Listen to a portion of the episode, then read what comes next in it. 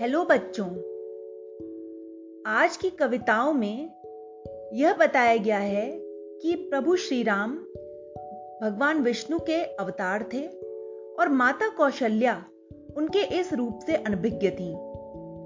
वे समझ नहीं पा रही थी कि कभी प्रभु उनके पास रहते हैं और कभी पालने में चले जाते हैं। ये उनका बाल्यकाल का समय है और इसके बाद भगवान राम अपने भाइयों के साथ गुरुकुल में शिक्षा प्राप्त करने के लिए जाते हैं। तो प्रारंभ करते हैं। मातु कौशिला शीश झुकाए, हरि पूजे नैवेद्य चढ़ाए।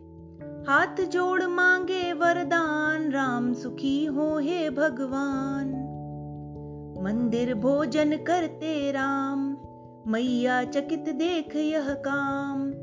अभी पालने था पौढ़ाया, कैसे लाल यहाँ चल आया। माता गई पालने पास, सोए राम वहाँ सुखरास माता चकित न जाने भेद, इनका भेद न जाने वेद। भरत शत्रुघ्न लक्ष्मण राम, पढ़ने आए गुरुकुल धाम। रुचिर ब्रह्मचारी का वेश, धन्य धन्य है भारत देश। तो ये था बच्चों आज का कविता पाठ। Okay bye.